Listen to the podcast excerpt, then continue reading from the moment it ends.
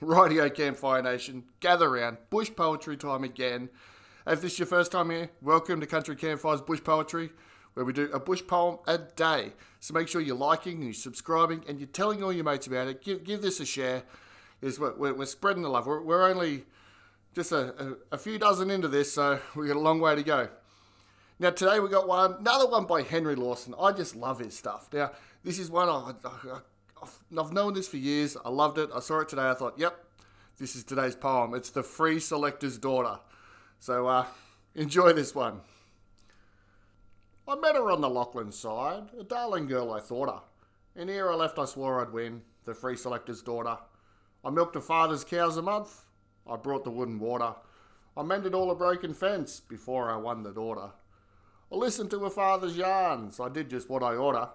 And what you'll have to do to win a free selector's daughter. I broke my pipe and burnt my twist, and washed my mouth with water. I had a shave before I kissed the free selector's daughter. Then, rising in the frosty morn, I brought the cows for Mary, and when I'd milked a bucketful, I took it to the dairy. I poured the milk into the dish, while Mary held the strainer. I summoned heart to speak my wish, and oh, her blush grew plainer. I told her I must leave the place. I said that I would miss her, at first she turned away her face, and then she let me kiss her. I put the bucket on the ground, and in my arms I caught her. I'd give the world to hold again that free selector's daughter. I just love Henry Lawson stuff. Actually, I just love all bush poetry. That's why I decided to do this this podcast, a bush poem a day. It's my promise.